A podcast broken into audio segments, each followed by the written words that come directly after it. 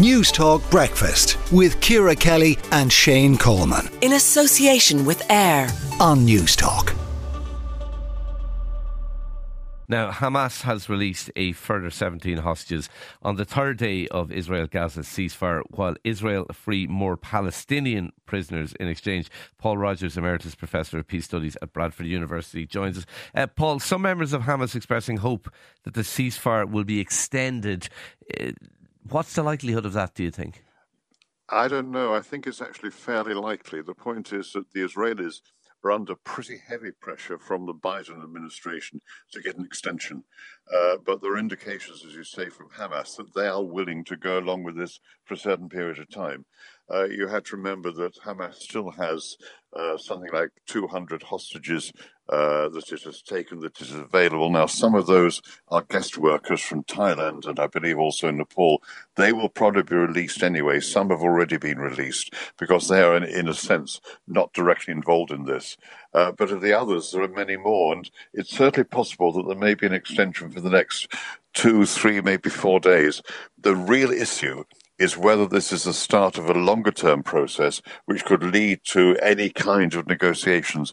Um, I'd love to think it was, but frankly, I doubt it because I think there is evidence that the Israelis are currently torn between uh, going for a longer term uh, improvement in relations with Hamas, or else going sort of full tilt for a doctrine which they actually know as the Dahiya doctrine, which was developed particularly in Lebanon back in 2006. So uh, that involves really the sort of the um, systematic destruction of the infrastructure of an area uh, to provide a very long-term deterrent. It's what they did in Lebanon in that war, and uh, they killed a lot of people, but they set out to destroy uh, sort of the, the routine aspects of an economy.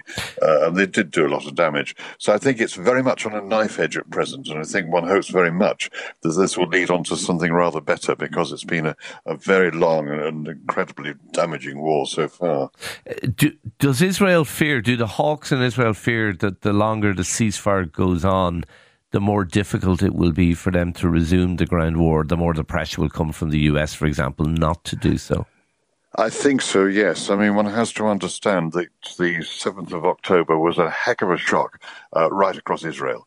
It's true that the way they've used force has been astonishing. You know, they've killed more than 10 times as many Palestinians as died on uh, 7th of October.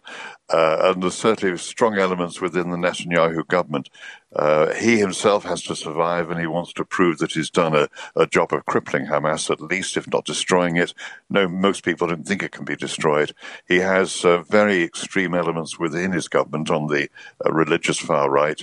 Uh, the Israeli Defense Forces are very anxious to show that they can do this kind of thing because obviously they're going to come under very heavy pressure when this is somehow over because of uh, their failure to actually control the events of 7th of October. So there are strong elements there against that. You have international opinion moving pretty heavily against Israel. So I think it is, it's very, sorry to use the term again, it is very much a knife edge at present. And I don't think anybody can predict how it will go. But there seem to be indications this might last for another two or three days, which would be certainly very welcome because at least at the moment, some aid is getting through to Gaza. Paul Rogers, Emeritus Professor of Peace Studies at Bradford University. Thank you for talking to News Talk Breakfast this morning. News Talk Breakfast with Ciara Kelly and Shane Coleman. In association with AIR. Weekday mornings at 7 on News Talk.